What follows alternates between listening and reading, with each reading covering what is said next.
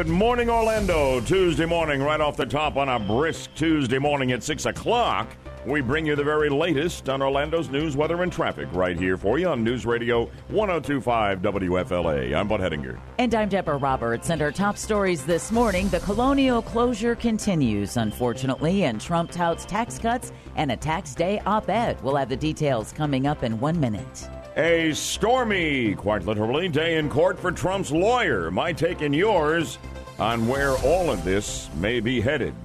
First up on Good Morning Orlando. And good Tuesday morning at 6.01 on News Radio 1025. And unfortunately, so far this morning, that major downtown Orlando road remains closed. Colonial Drive has been shut down at Garland Avenue near I-4 since Friday night.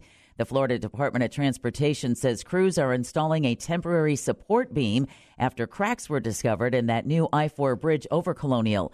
Eastbound Colonial traffic is being detoured south to eastbound Livingston Street, and westbound traffic is being detoured south to westbound Robinson Street. This news brought to you by Trustco Bank, Florida's hometown bank. Deb, the goal was to have this open by rush hour this morning. Do we have any indication when they will open Colonial and I 4? No, no idea. We'll keep you up to date throughout the show. Yeah, definitely allow yourself lots of extra time through the area yesterday. It was just a traffic nightmare from morning to night.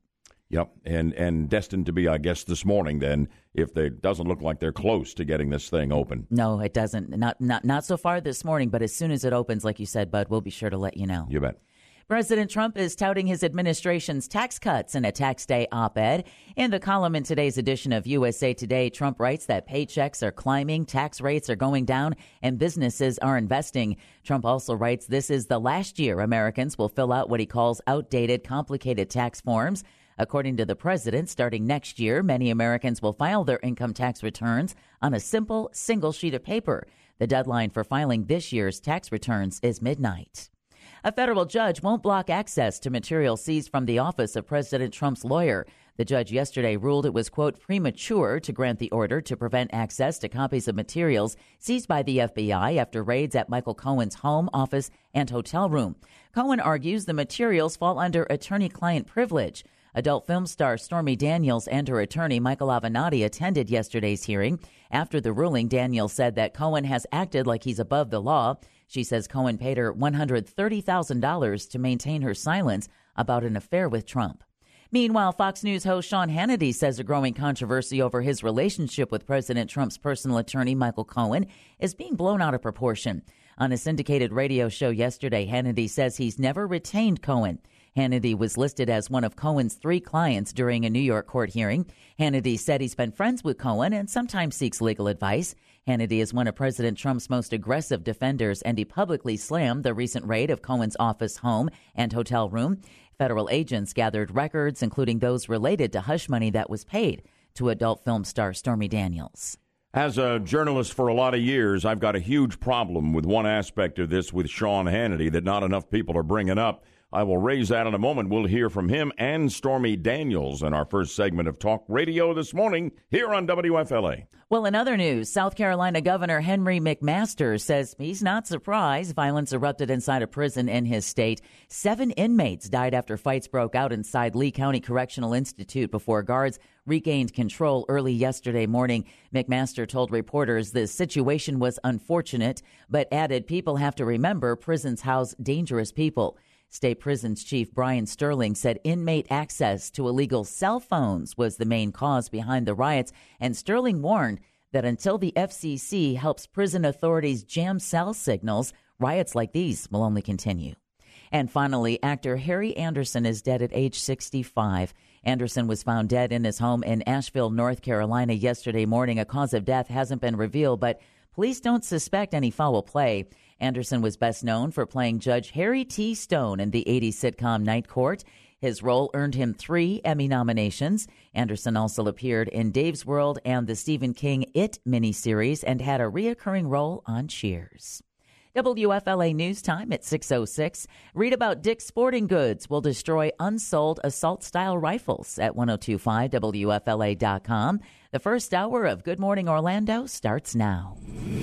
News news, weather, and traffic for the best audience in talk radio. This is Good Morning Orlando on News Radio 1025. And alongside the Deb Meister, the Budman, with you on the 50,000 watt front porch as we come your way for the Front Gate Realty Studio. Visit LauraHasTheBuyers.com. In the control room, Yaffee producing, and uh, Steph is screening. And when you want to reach out to us on a host of local and national hot topics we're serving up this morning, 407 916 5400 would be your number. Text line never busy, always open for you at 23680. But know that standard message and data rates apply there. We are getting into the stormy, quote unquote, day in court for Trump's lawyer yesterday.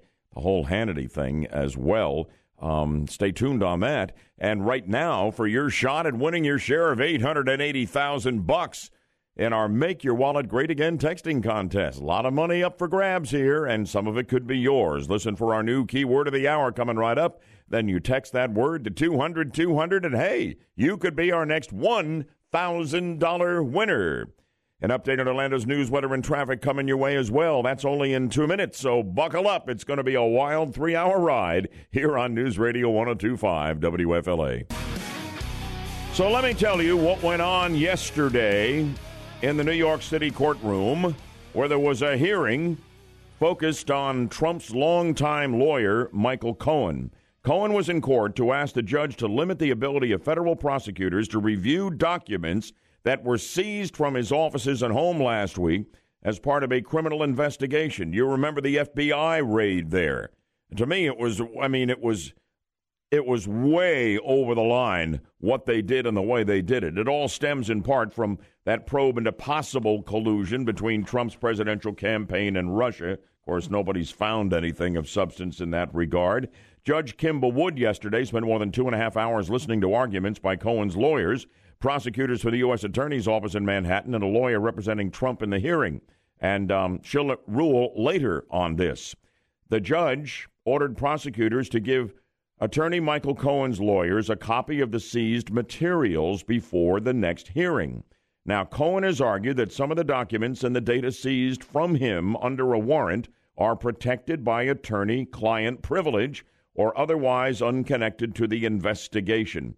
But Judge Woods said she would still need the names of those other clients and rejected Cohen's efforts to mask the identity of, yes, Fox News host Sean Hannity turns out to be one of Cohen's current three clients. The big one, of course, for years, President Trump. Interesting there. Now, Cohen asked the court to give his own lawyers the first look at the seized materials so they can identify documents that are protected by attorney client privilege. I think that is totally appropriate on the part of Cohen. Failing that, they want the court to appoint an independent official known as a special master, a role typically filled by a lawyer, to go through the records and decide what prosecutors can see. And finally, after the hearing, Cohen left without comment. But there were gasps in the courtroom when the name of Sean Hannity came up. I'll tell you the problem I have with the way Hannity has handled this right after we listened to Sean Hannity from last night on his um, television show on Fox at 9 o'clock. Here's what he had to say about the surprising courtroom revelation that he's a client of attorney Michael Cohen. Michael Cohen never represented me in any legal matter. I never retained his services. I never received an invoice. I never paid Michael Cohen for legal fees. I did have occasional brief conversations with Michael Cohen. He's a great attorney about legal questions I had, or I was looking for input and perspective. My discussions with Michael Cohen never rose to any level that I needed to tell anyone uh, that I was asking him questions. And to be absolutely clear, they never involved any matter, any, sorry to disappoint so many, matter between me or third party, a third group at all and are my questions exclusively almost focused on real estate. I've said many times on my radio show, I hate the stock market. I prefer real estate. Michael knows real estate. So, in response to all the wild speculation, I want to set the record straight here tonight. I never asked Michael Cohen to bring this proceeding on my behalf. I have no personal interest in this legal matter. That's all there is, nothing more. Sean Hannity, here's the problem. This is Journalism 101. You give full disclosure if you have any connection whatsoever to a person or some kind of an entity that you are commenting on, especially if you are providing your own opinion, as Sean Hannity is paid millions to do. That's what you do. You've heard me say it many, many times on this show. I want you to know that I think so and so or this company or that company just did an absolutely great job on something that, you know, serving us or doing whatever else or, or, whatever. But I will say to you, I have absolutely no connection with or financial interest in. By full disclosure, I have said that repeatedly. Those are the basics. As soon as this Michael Cohen thing came up, what Sean Hannity needed to do was to say, I do have a legal relationship with with Michael Cohen. It's nobody's particular business. But when he's out there touting President Trump and the abuse of Michael Cohen by Mueller and the FBI raiders in his office, he needed to disclose to us that he is not going to be expected to be fully objective on the subject, and he didn't do it. Oh, by the way, Stormy Daniels also was there yesterday to try to intimidate Michael Cohen. She's there on another matter that didn't relate to what went on yesterday. You know, the $130,000 payment uh, Cohen made uh, to her uh, so that she would not talk about what she said was her one night stand with Donald Trump back in 2006, which of course Trump denies. Uh, but she did get to the microphones. I'll play that for you in a moment. I don't know where all of this is going. Worst case scenario, this turns into a total nightmare for President Trump. If Michael Cohen flips against him because he thinks he's going to prison for a long period of time here, okay, and just coughs up unimaginable information that he has that normally he would not reveal to save his own skin. Uh, it ranges all the way from it being an absolute train wreck for the president and the Trump train. It really does. All the way to full of sound and fury, signifying in the grand scheme very little. All right? Where do you stand on all of this? And do you understand the problem I have with Sean Hannity commenting on all of this for so long in such a passionate way, pro Trump, pro Trump lawyer Michael Cohen, without ever revealing the relationship that he has had with Cohen. That is journalism 101. And Hannity, Hannity is guilty of an, egregious omission there, in my opinion. Do you agree or not? 407 916 5400. And how dangerous do you think all of this ultimately is for the president? 407 916 5400. Text line 23680, standard message and data rates. So I'm calling out Sean Hannity, who's now been revealed in court as one of Trump's attorney Michael Cohen's three clients, okay? You just need to be in the business of full disclosure. When you're in the business of doing opinion talk radio and television, and that's the business he is in. Just explain all of your relevant contacts. It's nobody's business exactly what business you might be doing with Michael Cohen, but say, I have a relationship with Michael Cohen as, as an attorney. And he does. And that needs to be out there so people can decide for themselves whether the opinions are being tainted or not. You've got to put that stuff out there. It is basic to this line of work. It just is. And I think should be universally accepted. Here is Kevin in Melbourne. Good morning from the coast, Kevin. Welcome aboard. Hi, Bud. Hi there. I disagree. Yeah, I disagree with you. Uh, I don't think it's anybody's business, and I think that Sean didn't. He didn't have him as a lawyer, so it doesn't really matter. Well, he really he, he was getting legal advice for him. You know, apparently money wasn't changing hands, but he had. I mean, he he just needs to get it out there so he is above reproach. That's what he needed to do, and he didn't do it. Well, he never specifically ever. Uh, I watch his show or I listen to his show on radio, and I watch his show on TV. He never specifically uh, came to the defense of Michael Cohen. He comes to the defense of the president, yes. And uh, and I disagree with you about the president too. I think that none of this is anything. It's well, I, I, I, wait a minute. I, wait a minute. Wait a minute. I told you a worst case scenario and a best case scenario, and I think it could be anywhere on that spectrum. I'm not telling you that this is going to be a disaster for the president, but I'm telling you that possibility does exist because there are too many unknowns. I don't see how.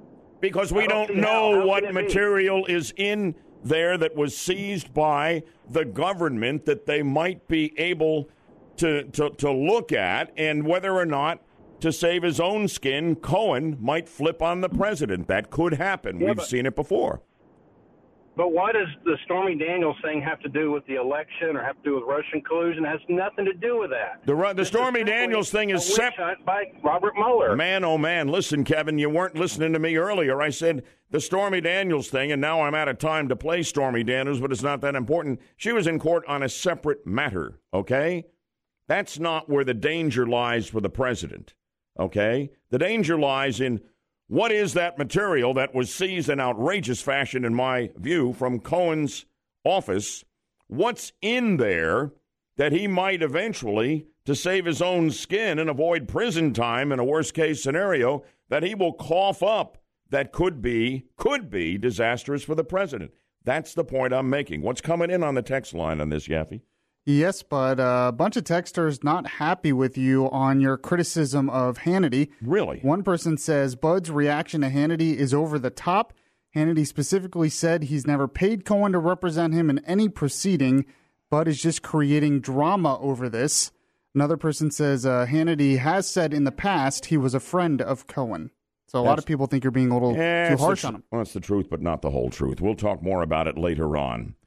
Here's the whole truth on Safe Touch. For home and business security, you cannot do better. Matchless technology, matchless prices, and I know what I'm talking about firsthand here because we've had a Safe Touch system protecting us day and night, whether we're home, whether we're away. And particularly important right now is my wife is at home, you know, in the middle of the night recovering from a knee replacement injury. I mean, you, this is where you need maximum security, and we know we've got it with Safe Touch. Question What if you could get the best home security system installed in your home for absolutely nothing? Free, yes. That's right, a Safe Touch security system for free. All you have to pay is the low monthly monitoring fee. It can happen. You know, only Safe Touch has the incredible two way communicator proven to provide faster emergency response by verifying alarms and reducing the possibility of false alarms. Safe Touch Advanced or not. You know, we have too many of these amendments, and whether or not the Constitution over the years has turned into a Christmas tree with the amendments being the ornaments, and there are just too many of them. And I'll entertain that all day long, and I feel that very strongly. But I think it is great that we have a provision for the people to be able to vote on really major issues and decide for themselves collectively where we go as a state. So I like the idea that, that we can have amendments. We just have too many of them. But now we have a complete mess because of this grouping approach that the Constitution Revision Commission uh, has used before and is is using again, and it does create these impossible choices. Um, Deb was talking about this. If you want to, you're going to have a chance to vote for a ban on offshore drilling, you know, which I would oppose. But in order to do it, you'll also have to vote to ban vaping in indoor workplaces. These things are completely unrelated in every way. And you may say, I feel passionately about banning offshore drilling, but I don't feel passionately about banning vaping in indoor workplaces. As a matter of fact, I don't want that. You have these impossible choices where you're going to try to get what you want, but then you're going in the process of voting that way to get that thing you want the most, going to cast a vote in favor of something you either don't care about or don't like. Voters should not be put in a position like this in a representative republic. I don't believe, at any rate. Here's another example courtesy of the Florida Constitution Revision Commission. One of the most controversial proposed amendments approved by the panel would place eight year term limits on school board members. Yeah, I'm fine with that. I'm all about term limits everywhere. It would also require K through 12 schools to teach and promote civic literacy. I love that. But if you want those things as I do and you vote for them, you will also vote to take away control of charter schools from local school boards, and that I oppose. It's another impossible choice for voters. There's another example, and there are countless ones. Extend the ban on lobbying by former legislators from two years to six years. Absolutely, I'm a slam dunk yes vote. I'm not sure that this ought to be a constitutional amendment, but that's another debate. That proposal is grouped with provisions calling for the legislature to meet in January instead of March each year. Frankly, I could give a rip about that. And to set up a counterterrorism department in the Florida Department of Law Enforcement. How in the world does that get bundled in? Yaffee, you see what I'm talking about? The impossible choices that are foisted on voters. It should not be this way. We need to have fewer amendments, and the ones that we have to vote on with 60% approval now in the state of Florida, it's a high threshold. They need to be major issues and they need to stand alone. Forget it. No more bundling, no more grouping. That needs to be changed, and it will not be unless we, the people, demand it of our lawmakers. Can I tell you, Bud, this has been a pet peeve of mine for a while. These ridiculous amendments, way too many of them, and now it's getting even more egregious with how they set it up. You're you're exactly right. I'm I'm most likely going to vote no on every single one of these amendments because of this issue. I vote no on most of them. Absolutely right. But we need major issues as standalone amendments for the Pope public's consideration. Yeah, they should be foundational issues, but yeah. lots of these are not do foundational you, issues. Do you agree with us that voters should not be forced to consider approving proposals that they have no interest in, or worse yet, to consider propositions they otherwise would oppose in order to approve completely unrelated proposals that they like? This is outrageous. This really is Florida government at its worst. Do you agree, or do you like the bundling grouping system and the amendment system the way it is. Where do you stand on this? It's important stuff, and you're the most politically engaged audience in talk radio. So I expect to hear from you at 407 916 5400, whether we agree or not. Text line open 23680, where standard message and data rates apply. You know, this um, Florida Constitution Revision Commission it has just met. It reconvenes every 20 years. 37 members who are supposed to be among the brightest and the best of us in the state of Florida come up with um, constitutional amendment proposals to put on the ballot for our consideration. Take 60% now to get approval. So most constitutional amendments, you know, that you should vote no on anyway because they probably shouldn't be there, um, don't make it. But sometimes critically important uh, changes are made in uh, in Florida government through the amendment process. When you hit a 60% threshold, medical marijuana would be an example of that more most recently. But the idea that they continue with this outrageous, archaic practice of bundling several things together and forcing voters who want something passionately approved to vote for that, but also vote for things they either don't care about or don't want to pass and things that are just completely unrelated one to another. How can these people, Yaffee, who are, you know, these are supposed to be intelligent people, experienced people in matters like this, think that this is a good way to run Florida government? Who could possibly conclude that this is the way to do it? I don't know. Maybe we're giving them too much credit saying they're the smartest among us because sure doesn't seem like that. You know, I need to get a list of who's on this. Um, yes. Would yes, you, you Steph? Would you do that for me? Would you take a look? Give me a list of the 37 members of the Florida Constitution Revision Commission. I should have done that myself. On the text line, what do you got coming in this, Yaffee? Yeah, one person says this says this is easy. Don't make them constitutional amendments. Another person says I agree with Yaffee vote no to all amendments to our Florida Constitution. Rather, vote on issues as law that can be more easily be changed. And um, so there you go. Yeah. A lot of people agree with you and me that this is just yeah, ridiculous. Yeah, I, I don't vote no on all amendments, but almost all. Almost all is really the way to go. You need to keep an open mind because something very important – you know, that, that they would quash in the legislature for political reasons and ideological reasons that are good for the state of Florida need to be considered, and we, the people, need to have a voice, and that's what the amendment process is all about. But the Constitution shouldn't be a Christmas tree with 5,000 ornaments on it every time. Oh, lately it is. Yep, it is. It is.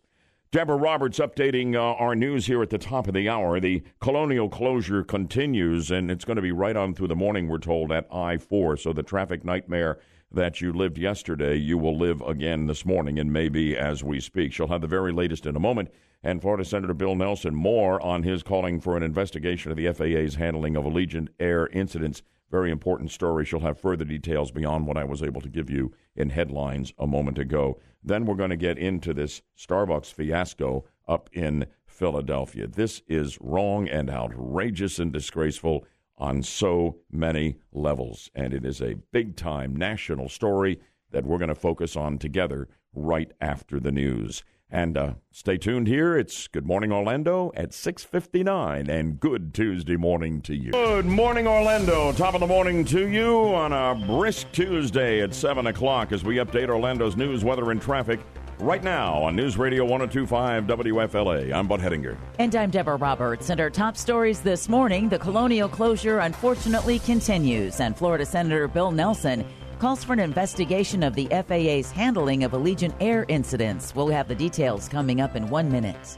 Two black men in a Starbucks arrested, handcuffed, and taken away for doing nothing. How could this happen? Who is to blame? We're talking about it next on Good Morning Orlando. And good Tuesday morning. It's uh, 7.03 on News Radio 102.5. A major downtown Orlando road will remain closed through this morning. That word from the Florida Department of Transportation regarding Colonial Drive, which has been shut down at Garland Avenue near I 4 since the weekend. The closure is to allow crews to install a temporary support beam and a new I 4 bridge over Colonial. Cracks were discovered in that bridge, which is part of the I 4 Ultimate Improvement Project. In the next few weeks, FDOT will work to design a more permanent fix to install, but Steve Olson, a Florida Department of Transportation spokesman, warns that that installation will shut down Colonial Drive at that interchange again. This news brought to you by Trustco Bank, Florida's hometown bank. So, right now it's open ended. We don't know when they're going to have this thing shored up enough to safely reopen I 4 or, or, or, colonial underneath I four. We yeah, just don't exactly. know, do we? We just don't know. All Man. we know is that today, through this morning, at least through this morning commute, yeah. you can expect the same mess that you saw yesterday. Florida Senator Bill Nelson is calling for an investigation into the Federal Aviation Administration's handling of safety related incidents involving Allegiant Air. The low cost airline was the subject of a scathing report on Sunday by 60 Minutes, which found that Allegiant had more than 100 mechanical issues between January 2016 and October 2017. Nelson, the top Democrat on the Senate panel that oversees the airlines, says the traveling public deserves to know whether the FAA is conducting thorough safety oversight of Allegiant. He says, quote, anything less could lead to disastrous consequences, end quote. In the meantime, Allegiant Air customers at the Gerald R. Ford International Airport in Michigan, for the most part, don't seem too worried about that 60 Minutes report over the weekend exposing the carrier of poorly maintained planes. Angie Booker flew Allegiant back to Grand Rapids yesterday, and Randy Folkema was flying out to Florida on the airline. Now that it's been exposed, maybe they'll be looking into it more and get a handle on it better. My chances of getting in a car accident driving here are much greater than what's going to happen with the airline.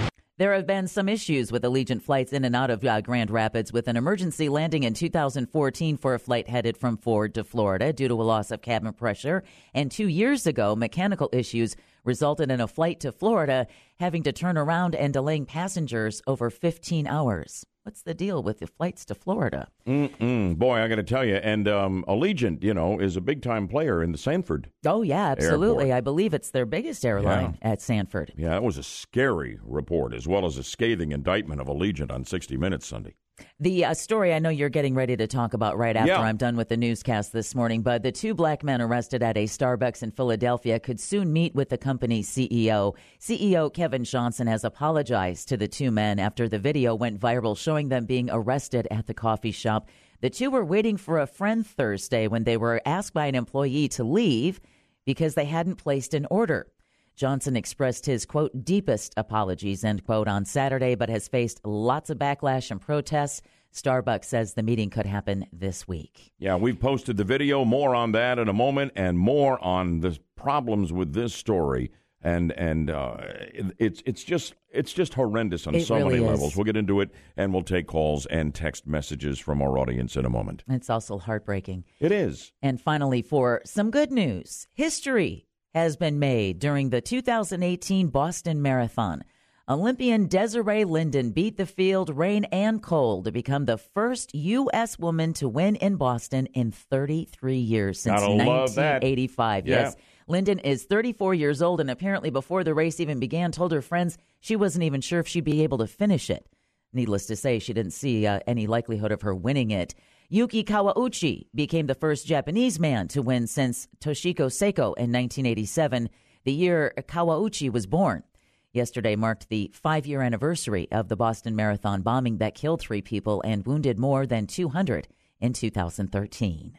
WFLA News Time at 707. Read about police using a new device to unlock the iPhones of criminal suspects at 1025WFLA.com. While you're there, check out the video posted as well of that Philadelphia Starbucks arrest. Starbucks arrest. The second hour of Good Morning Orlando starts now. News, weather, and traffic for the best audience in talk radio. This is Good Morning Orlando. On News Radio 1025. If you're able to right now, I want to strongly recommend in advance of talking about this fiasco at the Starbucks up in the Philadelphia, Pennsylvania area that you go to the website and look at the videos that Yaffee has posted.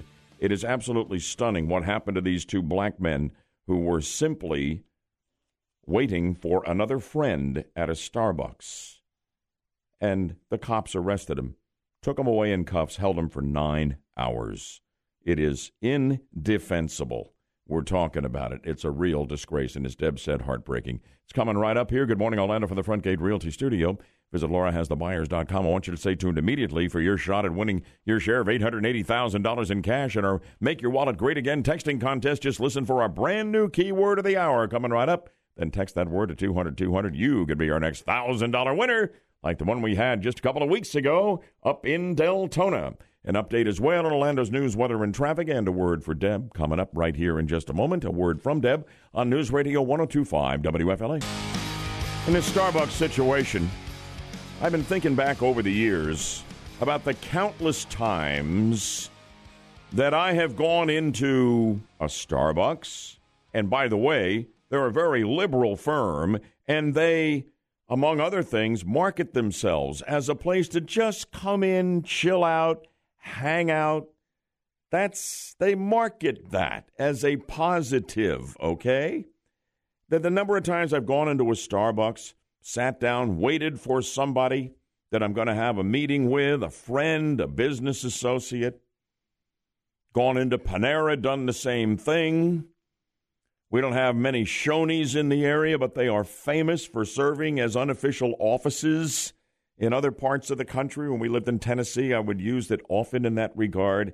And I would sometimes sit there waiting for other people to come, maybe who were going to be buying lunch. So I'm not ordering anything. I'm just sitting there occupying space, enjoying the restaurant and the ambiance. No one has ever, ever come up to me, nor have I seen anyone ever come up from management to anybody else and say, you need to buy something or you need to get out of here. That is exactly what happened to a couple of black men in this Philadelphia Starbucks late last week. It's now gone viral, 9 million plus hits online. You can go see the video for yourself if you don't buy into what happened as being racist. And a, a, a case really essentially of, of, of, of racial profiling. I don't know how what else it could possibly be. We will call out racism when we see it here. Sometimes sometimes people trump up charges of racism, and we will call that out as well. But the, the company CEO is, is admitting that, that that's exactly what this is. It was racial bias against these two black men who were doing nothing but waiting for a friend who ultimately arrived and couldn't believe that he was seeing the two friends he was coming to be with being handcuffed and taken away by police. They were held for nine hours before they were released when Starbucks made it very clear they had no interest in prosecuting a manager had reportedly called, Are you ready? 911. Because these guys won't order anything. They're trespassing. Come and arrest them and take them away. The cops came and they said we were duty bound because we were called by management here to remove these people because management said they were trespassing. So the cops didn't even challenge it and say, wait a minute, wait a minute. Do we really have an arrestable offense here? So the cops are a problem as well. But this is an unbelievable situation. It just reinforces all, all of the thinking that blacks don't get a fair shake, whether it's from the cops or in this case, just from just from management people in general, that they're just not treated fairly. These two guys didn't resist. These guys weren't causing a disturbance. These two guys were doing what I have done countless times, and I'll bet so many of you have done as well.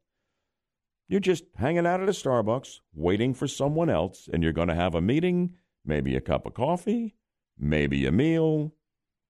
Panera, places like this that are set up and welcome people. They've got the Wi Fi and everything else.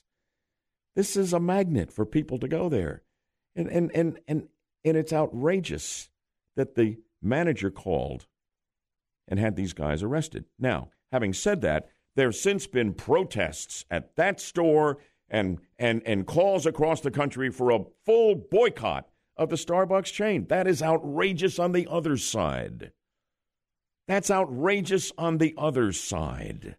Black Lives Matter trumping this whole thing up demonstrations at the Starbucks that closed it down where this happened.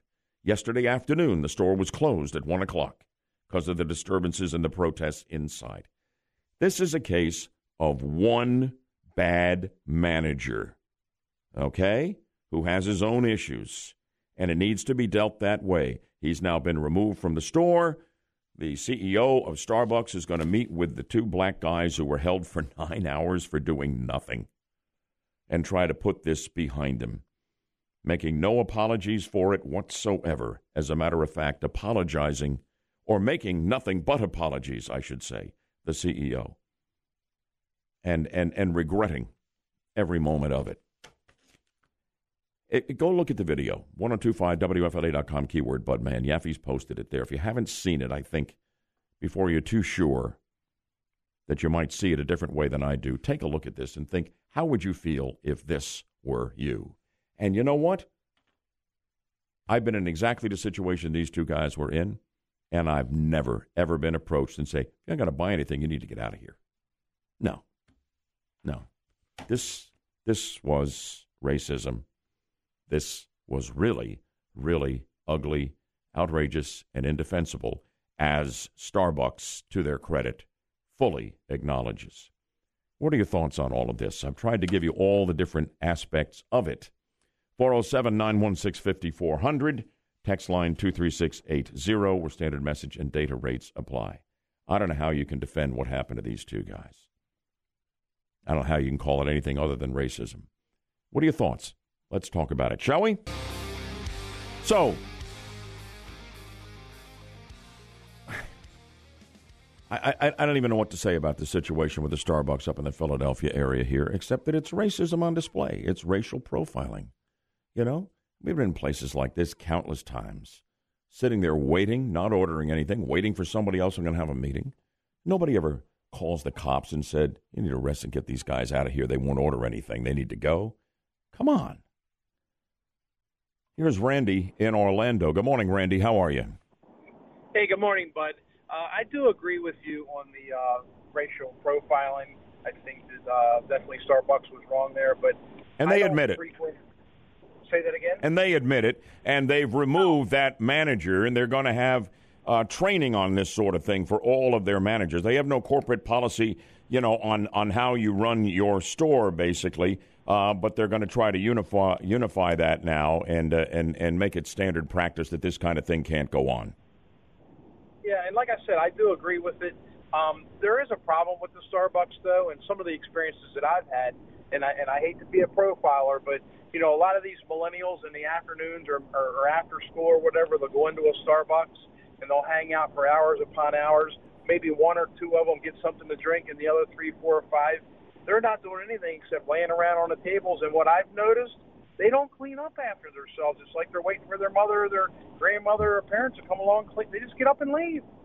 You know, it's it's a disgrace see the way All right. they leave some of these these facilities. Okay, uh, that's a What do li- that, that- that's a little bit out there from where we are in the focus here. I do want to bring in Mike from Orlando, who's a police officer who wants to take the Bud man to task on something. I think. Good morning, Mike. Welcome aboard. Morning, Bud. Normally I agree with you, but uh, you, you definitely missed part of the mark here. Go ahead. I agree. Starbucks has has a, a, a problem there with their manager, or now their former manager, who who definitely um, there's no defense for his his behavior. But when you were saying that the cops were wrong, they have no choice. They, it's private property. If somebody from the property calls you, you have to enforce the law. We enforce law. We don't write the law. The police commissioner from Philadelphia, who is black, Right. defended his officers. They have body cam video where they asked the gentleman three times to step out. We don't have a choice. If property representative asks us to clear that, that area, they have to clear them. Well, wait a minute. Well, let, me, let me ask you. Wouldn't you, as a police officer, say, say, you guys, you guys are sitting here and you're not ordering, uh, ordering anything? What, what's the deal? Say, hey, listen, we're just waiting for a friend who, by the way, did arrive just as they were being led away.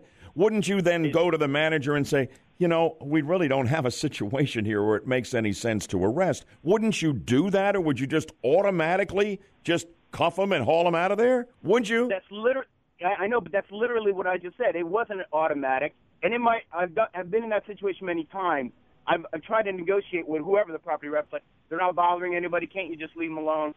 But at a certain point, no, I want them out. Then you go ask them one, two, three times to leave.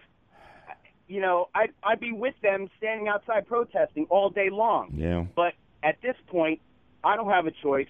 You guys need to leave. And I've even told them, look, please don't make me do this. You guys are going to force this issue. You know, just step outside and protest. I'll be with you out there. All right, interesting from a lawman's standpoint. Deb's going to join us here in the news in a moment, and if you'd like to weigh in, I'm sure she'd like to take a call or two. And we need to check that text line, which Yaffee will do in just a moment on the situation at that Starbucks. The colonial closure continues at I 4 in downtown Orlando and the accompanying uh, traffic nightmare. And uh, right now, we don't see the end of it. Deb will update that important story. And surgeons remove a, a lighter from a man's stomach after after 20 years. The story coming up from the Front Gate Realty Studio. Visit laurahasthebuyers.com. It's Good Morning Orlando at 730. Did this um, Starbucks story and my take on it, and I know yours is similar, uh, has ignited a lot of interest on the 50,000 watt front porch. A lot of folks weighing in. Yeah, including David from Orlando. Good morning, David. Good morning. But um, yes, I've experienced something very similar. My entire family, actually, we're African American. We moved here from Orlando um, a couple of years ago, and my wife works at Arnold Palmer Hospital. She's pretty, pretty really high up in the in the organization, and her her coworker, who's the chief operating officer at the time, invited us to a church in Windermere, and we were running a little late, and we got there, and uh, two guys are standing in front of the church as we we're pushing our little girl stroller, and my little son's walking beside me, and they just stood in front of the door and said, "Can we help you?" And we said, "Yeah, we're we're here to attend church," and and uh, they said, "Can we help you?" So yes, we were invited to a service here. Yeah, yeah, have you still having services? Yes, but can we help you? And uh, we just didn't know what to do. I mean, I know if we stayed there, we probably would have gotten arrested. And my son just looked up at me like, "Daddy, we can't go to church today." And I was like, "Well, we have to go somewhere else, son." And this is in Yeah. this is this is in Orlando, you know. Yeah, can go and yeah, in, in, Disney. in the 21st century, and it's awful to hear a story like that. we and go to uh, Disney to you know I can go to Sure. the nightclub. I can Yeah. go anywhere in Orlando, and it's sad that churches still have this same issue that is not even discussed. And on both sides of the you know African American communities is predominantly African American, and and the other communities are predominantly you know there's not a lot of diversity here in Orlando. I'm just shocked by that. Being a veteran and my wife being a veteran, and my son now you know is Yeah. preparing to go off to the army, and there's Yeah, I, I, I think that kind of thing is the exception rather than the rule, but there shouldn't even be room for the exception for people to behave that way. Do you understand where I'm coming from on that, Deb? I do. I do. yes. I Thank you, agree with David. you. Thank you. And thank you for your service, you and your family, David. Yeah, and, and before we move on to the I 4 uh, situation at Colonial, quick check on the text line on the Starbucks story, Mike. Uh, yeah, I'm getting a lot of different texts coming in. I'll sum up some of the things I'm getting. Uh, some people are saying we really shouldn't blame the cops, that the cops were kind of just doing their job. Right, right. And I don't think they wanted to do that. Um, another person is also saying we shouldn't blame Starbucks. That it really wasn't Starbucks' fault. Easy, either it was It's one. real- It's one it was manager. the manager. And that's And the point I made. And so, yeah, and Starbucks has come out and apologized and everything else. We should not be trying to shut down Starbucks and boycott the chain. Yeah, because they agree with uh, Right. the two men arrested that it was profiling. so- Absolutely. Yeah, and that manager has since left the job. Right. It was a uh, mutual agreement, is how the company said. Yeah, right. Although it is going to lead to further training for management for the, um, you know, that bias, that kind of Right.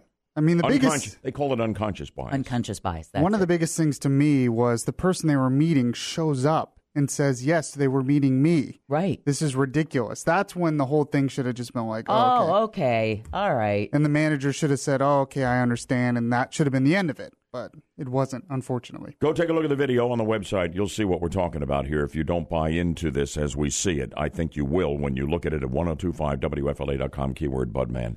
Traffic nightmare continuing longer than we had hoped. Downtown Orlando, Deb, let's get up to date. And that's because a major downtown Orlando road remains closed this morning and will for the foreseeable future. Colonial Drive has been shut down at Garland Avenue near I 4 since Friday night. The Florida Department of Transportation says crews are installing a temporary support beam after cracks were discovered in a new I 4 bridge over Colonial. Eastbound Colonial traffic is being detoured south to eastbound Livingston Street, and westbound traffic is being detoured south to westbound Robinson Street. This news brought to you by Trustco Bank, Florida's hometown bank. Of all the things you think you've never heard of someone swallowing before, doctors in China say they removed a lighter from a man's stomach after 20 years. Unbelievable story. A video recorded at a hospital in Chengdu City shows a camera entering the man's stomach to find the metal lighter. The man told doctors he accidentally swallowed it 20 years ago, but he didn't feel like he needed to go to the doctor until recently when he started having stomach aches and other medical problems. 20 years? 20 years. Amazing. How do you swallow a lighter? I don't know. What's it doing in your mouth? I don't know.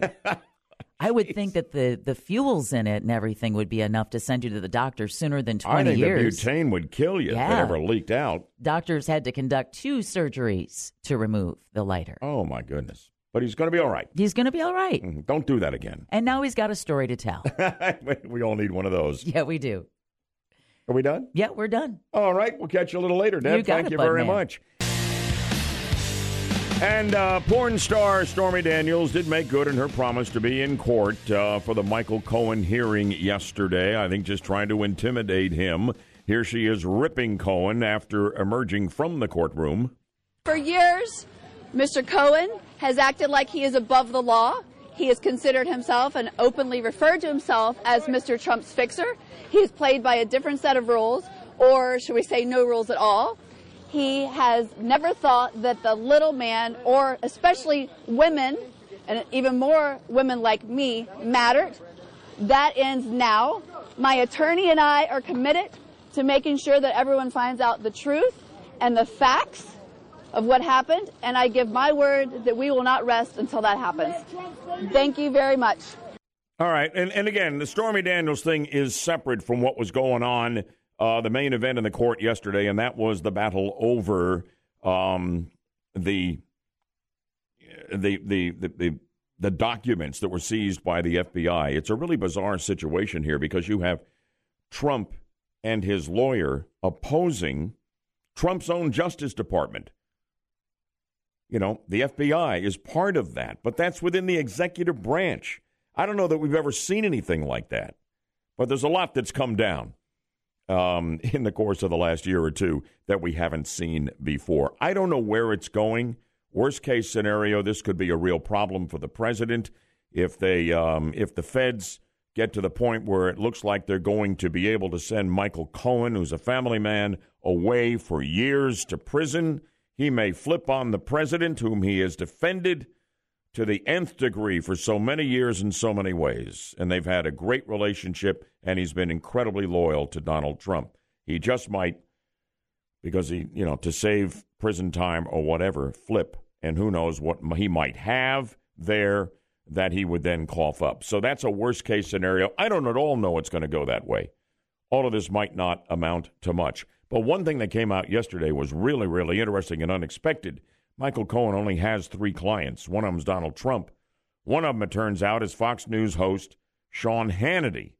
Now, Hannity said in response he's never actually retained Cohen uh, for any legal matter. He hasn't paid him legal fees. He, he's a friend of his. He sometimes seeks his legal advice, a lot of real estate advice, because Cohen knows about these things.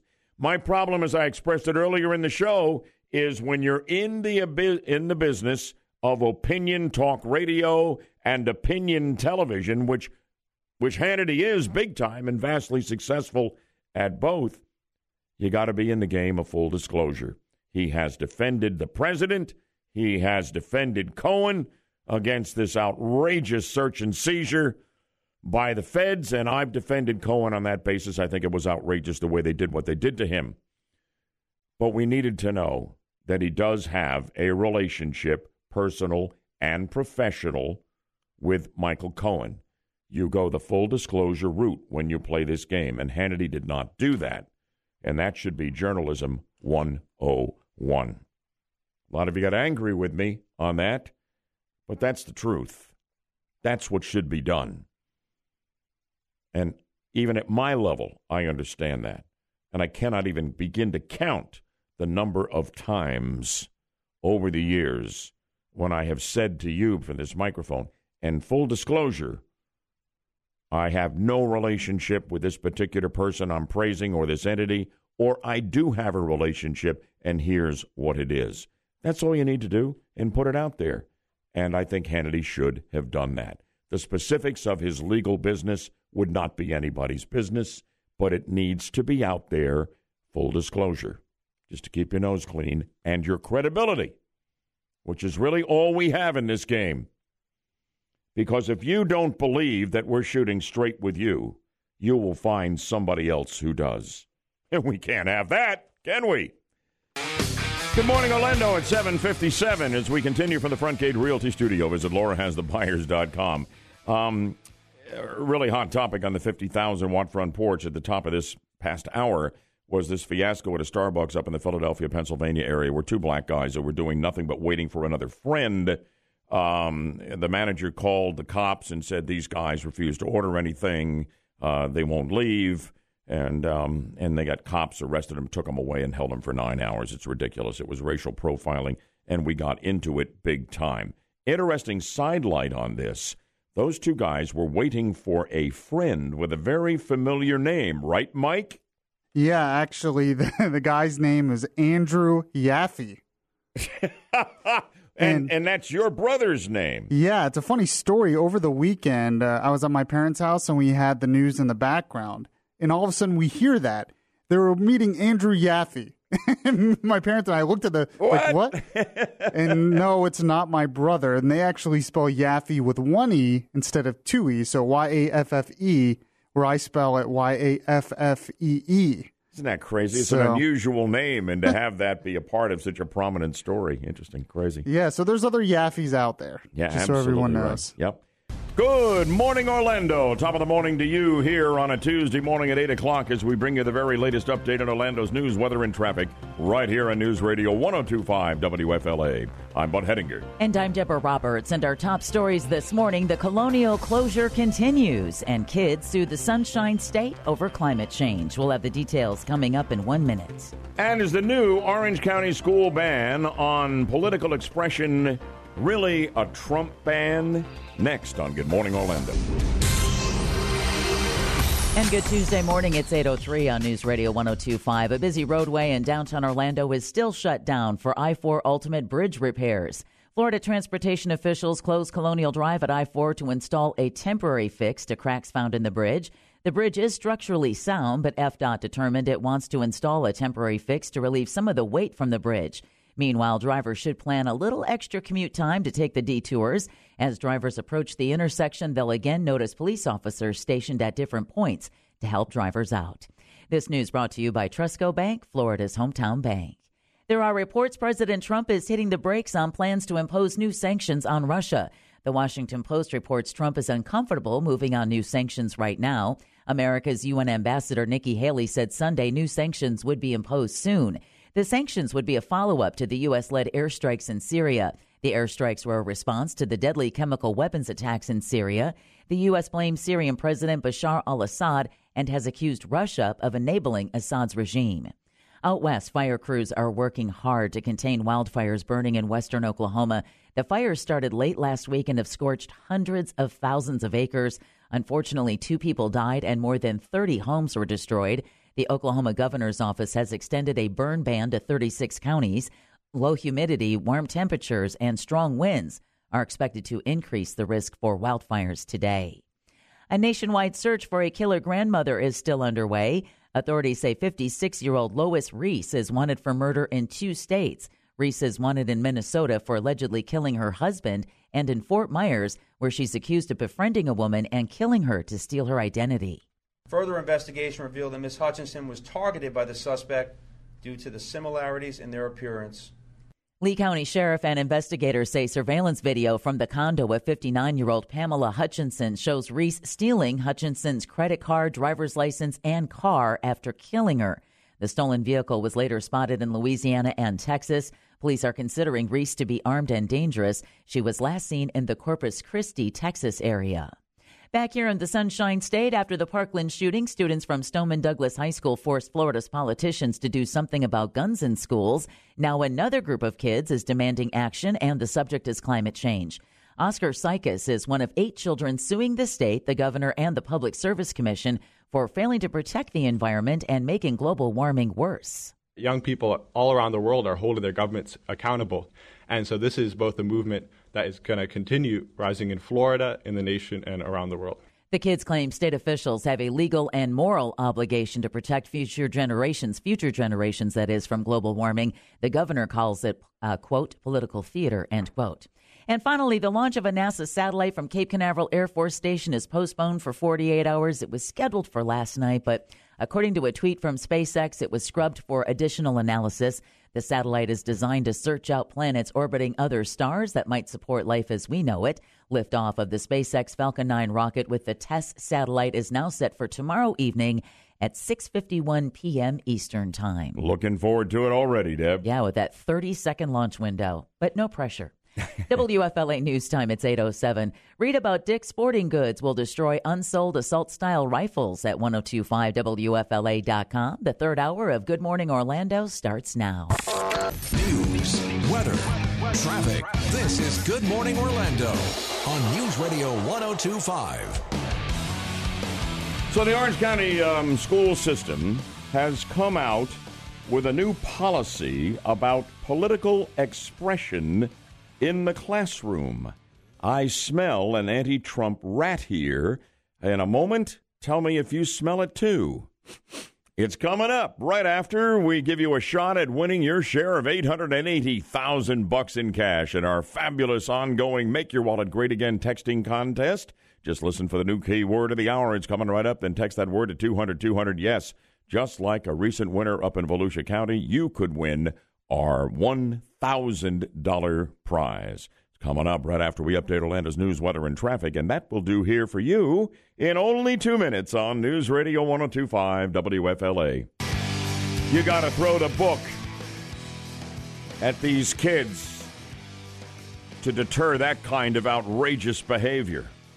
And I'm glad they did in this case out in Cocoa. And I'm also glad, obviously, this goes without saying, I guess, but we'll say it anyway, that the whole thing was a false alarm. Um, this is interesting. And tell me if I'm paranoid or not paranoid enough. I always have my antenna up, okay? For the liberal educational establishment and for anybody who is trying to mask their opposition and antipathy for President Donald Trump by coming up with an anti Trump policy but calling it something else. I suspect that's what's going on here. I would never get anyone to admit to it, but let me share what is reported by the Orlando Sentinel education reporter Leslie Postal. It is a change just this week mandated by the Orange County School Board, apparently on a unanimous vote, that changes the policy for political activities of staff members, teachers, and other school employees. It bans now what they call passive political expressions. What are passive political expressions? Oh, those that might be convey, conveyed by lapel pins, campaign buttons, red Make America Great baseball hats like Stephanie wears every chance she can get. Um, they have always had, or for or long had, not only in Orange County but in other school systems, almost without exception, a ban on staff members taking part in any political activities while they are on the job at school or using their positions with the school district to aid political causes. I am totally in favor of that. I think it is totally appropriate. There's no place for that in our schools. We're supposed to be teaching our kids. Almost every school district within the sound of my voice has a policy like that, but nobody now prohibits what Orange County has just prohibited as far as the Sentinel report is concerned. So they are claiming in putting this policy through that there were problems during the 2016 election. Somewhere within Orange County schools, school leaders are claiming, um, and I suppose that would be people who were angry when they saw somebody wearing Trump paraphernalia, a Trump shirt, a Trump hat, or whatever it might happen to be. But I'm not aware, as we cover the news here, of any of those problems having cropped up during the campaign in Orange County. Maybe my memory is suddenly defective, but I think not. Recently, it is reported that some teachers at one Orange County high school, unnamed, had sparked acrimony by wearing hats from President Trump's campaign. That would be the Make America Great Again hats, okay? And that somebody got all apoplectic about that, and that really drove the move toward this new policy of banning passive political expression by staff members, teachers, and others within the public schools of Orange County. One teacher at University High School uh, spoke out against the policy change, telling board members that she feared it was unconstitutionally vague, could allow administrators to target teachers whose views they don't like. And I think there's potential for that. I also really do suspect, knowing how the the educational hierarchy at almost every level in this country leans to the left. Not everybody, but collectively. I cannot imagine a change in this policy in Orange County schools during the Obama administration. If people were wearing those that Obama O symbol on a shirt or on a hat or as a lapel pin. I can't imagine anybody would take action to ban that under the Obama regime because his politics align with those of most of the educational decision makers. Trump's do not, and he grates on them. I think this is more than anything a ban on anything Trump within Orange County schools. I think that's why they made the change. They would all to a person deny it. Do I do you suspect the same thing? Man, that's nasty. Do you smell that rat? 407 916 5400, text line 23680. I can't prove it, but I suspect it, and I believe it. I wonder if I'm the Lone Ranger. The word has come down from the Orange County School Board to all teachers and other employees They've revised their political activities of staff policy, now banning passive political expressions, campaign buttons, clothing saying, you know, the name of a candidate or whatever, lapel pins, etc. And um, there will be severe penalties for those who do not comply. I can tell you in the Sentinel article on this uh, Wendy Doromal, who is the president of the Orange County Classroom Teachers Association, echoes some of my concerns here, saying, We as teachers don't like the vagueness of this policy. I mean, what is a political expression, she asks. It doesn't say who's going to decide what's allowed or not allowed. Nobody else in the Sentinel article is expressing the anti Trump bias that I suspect, but um, they do have concerns. And let's go to the phones. Linda, you were first to hit the 50,000 watt front porch when I talked about this a few moments ago. Good morning, Linda from Zellwood. Good morning, Bud.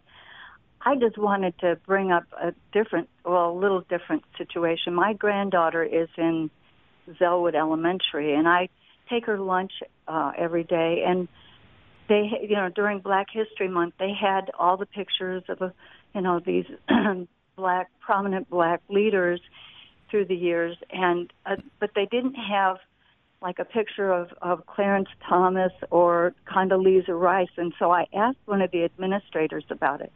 And she said, Well, we don't want to get political. And I said, Well, you already did. It, it's not You know, political not- from their left wing Right. perspective to showcase the left. It would only be if they were to showcase conservative blacks. Yeah, well, Yeah. it, it shut Okay. her down. it did. Very interesting. Do you suspect an anti Trump bias in initiating this policy in Orange County schools now? Are you kidding? The answer would be yes. thank you. However, Bill says the Budman's a little off the rails, I think, here. Good morning from Wekiva Springs. Bill, go ahead. Oh, now, Bud, I, I wouldn't go that far. Oh, it says here you're a little paranoid. That's what Steph put on the screen.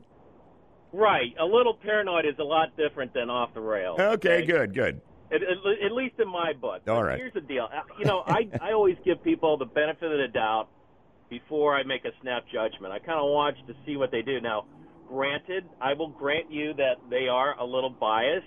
Okay. Yeah. Uh, this is a very divisive uh, period in our in our country's history. Mhm. You know, Trump is a very divisive figure, and he he intends to do so. I think in, in some cases. Oh, However, I think so.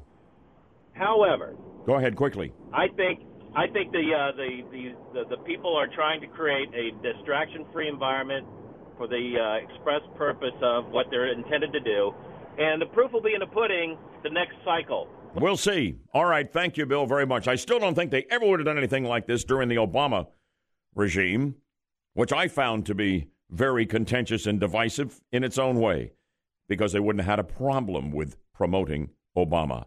Text line, Yaffee? Well, someone on the text line disagrees with you, Bud. Says one of my students in an Orange County high school was sent home a few years ago for wearing a Yes We Can shirt. No kidding. That would be an Obama shirt. Yeah. Interesting. But uh, a lot of people agree with you. They smell that smelly liberal rat you're talking about.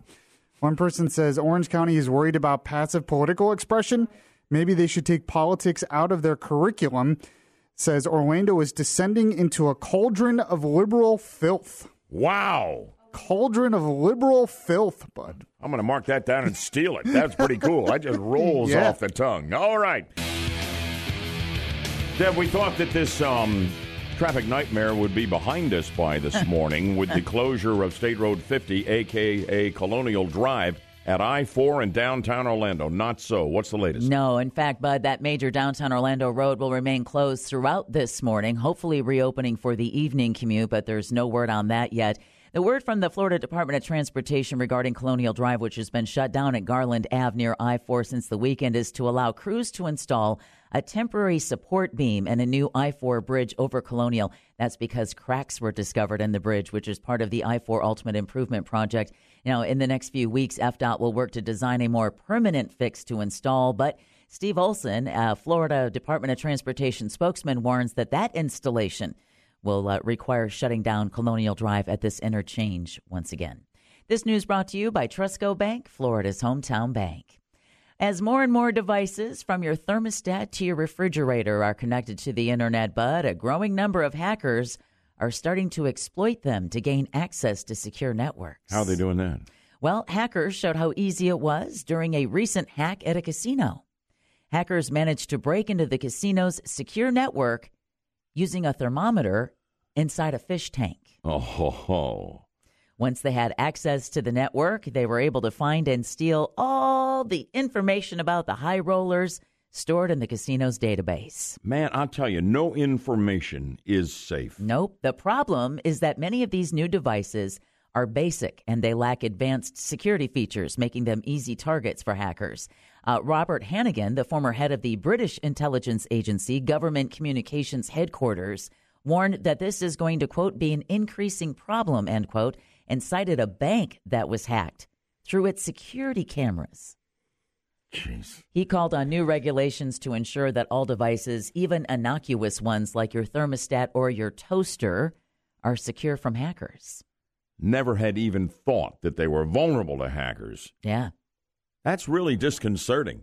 Yaffee, are we ever going to get a handle on this stuff? I mean, every time you turn around, it's something new. Well, it's interesting. This really is going to be a problem because more and more of our devices are turning into smart devices. Right. So that means they can be hacked. So if that they're hooked fridge up to the internet, yeah. That fridge that tells you you're you're almost out of milk and need eggs. Mm-hmm. For the convenience, you also run the risk of having an unsecure network and hackers being able to, you know, get into your system simply by hacking your fridge. So that old fridge that lets your milk go bad and everything else. Keep it. Yeah, that's safer. Keep it. It's not going to be telling anyone your secrets. My goodness. Well, from the bad side of technology, Bud, we go to the good side. Let's have it. Is your only reason for being on social networks to read up on the latest pet gossip?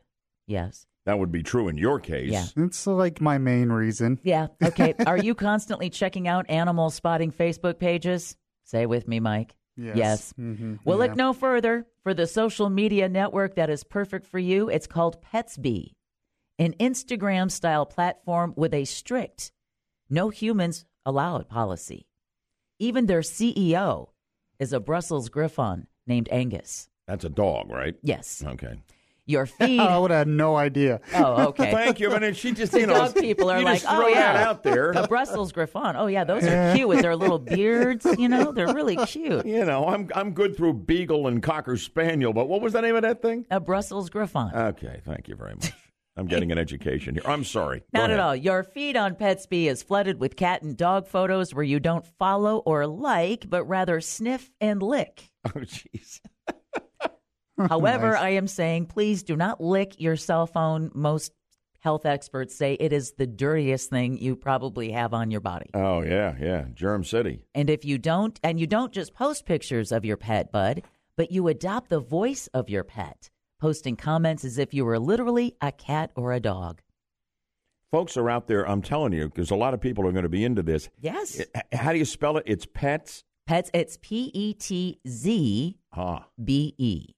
That's it. Okay. So look up Petzbe, both for uh, Android and Apple. Petzbe.com. Petzbe, well, you can go to the App Store. Gotcha. Go to your particular app store and get Petzbe. It also runs uh, user challenges to raise money for animal rescue centers. So it does good along with giving you a break from the other social media platforms. Yeah, I feel like there's not going to be as many political debates on Petzbe. No, there's Yeah. going to be news that Rufus is a dad.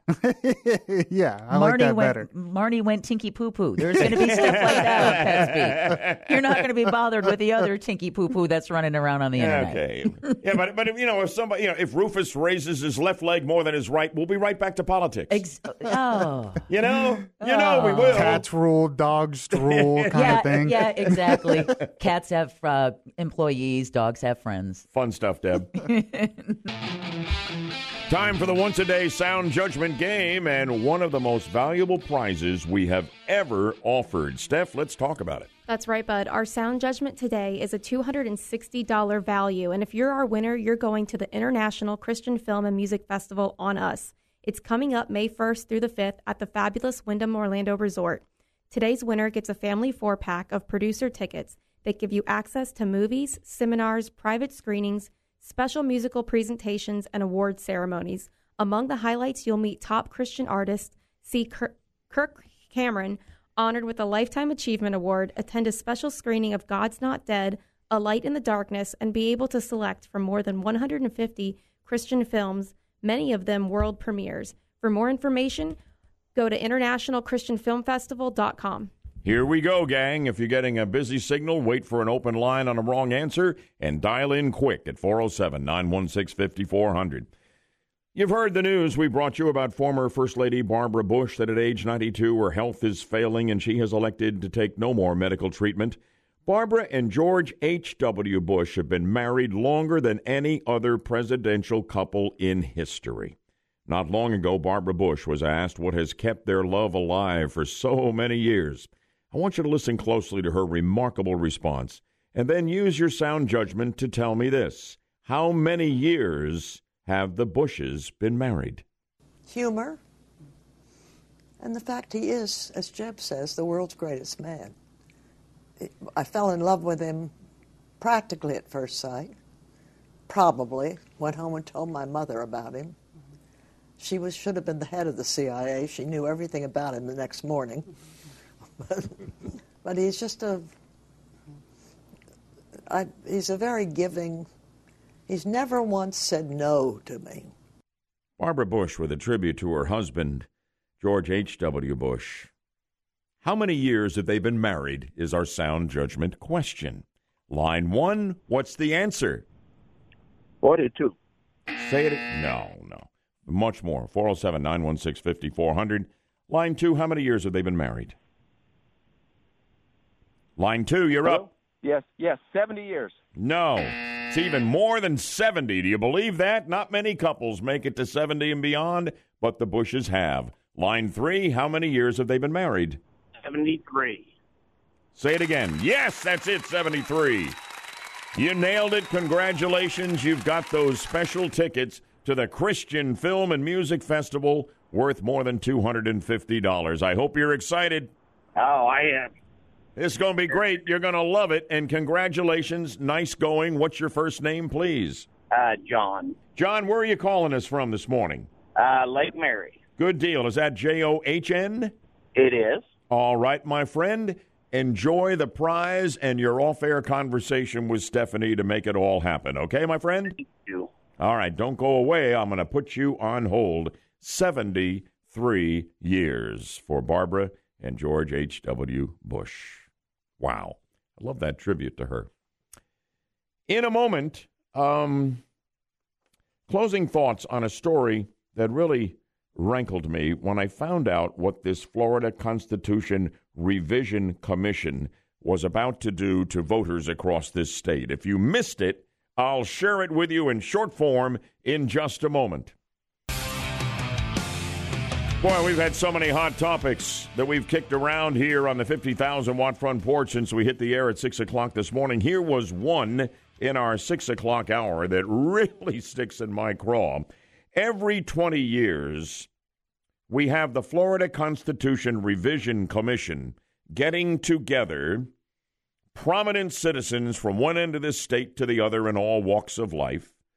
In this case, a panel of 37 members and deciding which constitutional amendments get to appear on the ballot in November for your consideration. 60% approval is required now in Florida for amendments to be approved, okay?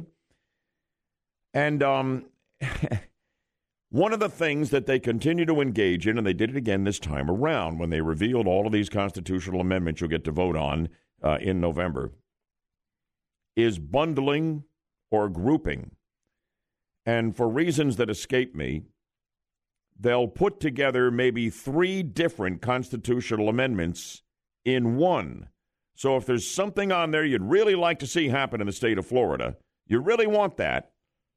In order to get it, you also will have to vote for two other measures you either don't care about or really hate. And I just think that's a heck of a way to run the government in the state of Florida, and I don't think there's any way to deny it. Well, here's one opportunity here. Just one example of what we'll face this coming fall. You'll have a chance to vote to ban offshore drilling, okay? But in order to do so, you'll have to also vote to ban vaping in indoor workplaces. There's another one here. You could vote for a proposed amendment that would place eight year term limits on school board members. I'd be for that. Require K through 12 schools to teach and promote civic literacy. We desperately need that curriculum. I would be em- emphatically for that. But then, if you vote for that, you also wind up taking control of charter schools away from local school boards, and I would be totally opposed to that. It puts voters in an impossible position.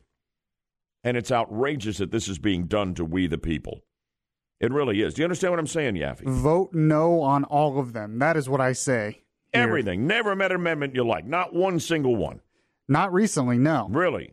Yeah, vote no on all of them. A lot of these should never be constitutional Yes. amendments. They should be decided legislatively, I grant you. I'm a little bit more open to something that the legislature won't do for whatever reason or another, or the governor doesn't want to get done, that the people know is best. And I've voted for some amendments over time. I When don't they- see anything on this list that qualifies. no, I don't on this that. list, no. But who are these people? I asked Stephanie, and she did a great piece of research here on the 37 members of the Florida Constitution Revision Commission. I'm not going to name names because you won't recognize many of them, but it's interesting. I said they're supposed to be among the brightest and the best. I don't know, but they are people who have achieved a great deal. Um, there are real estate developers and CEOs, there are doctors, there are lawyers, there are um, there's a cattle baron, a citrus baron. There's a commissioner of education for the whole state of Florida is on this commission.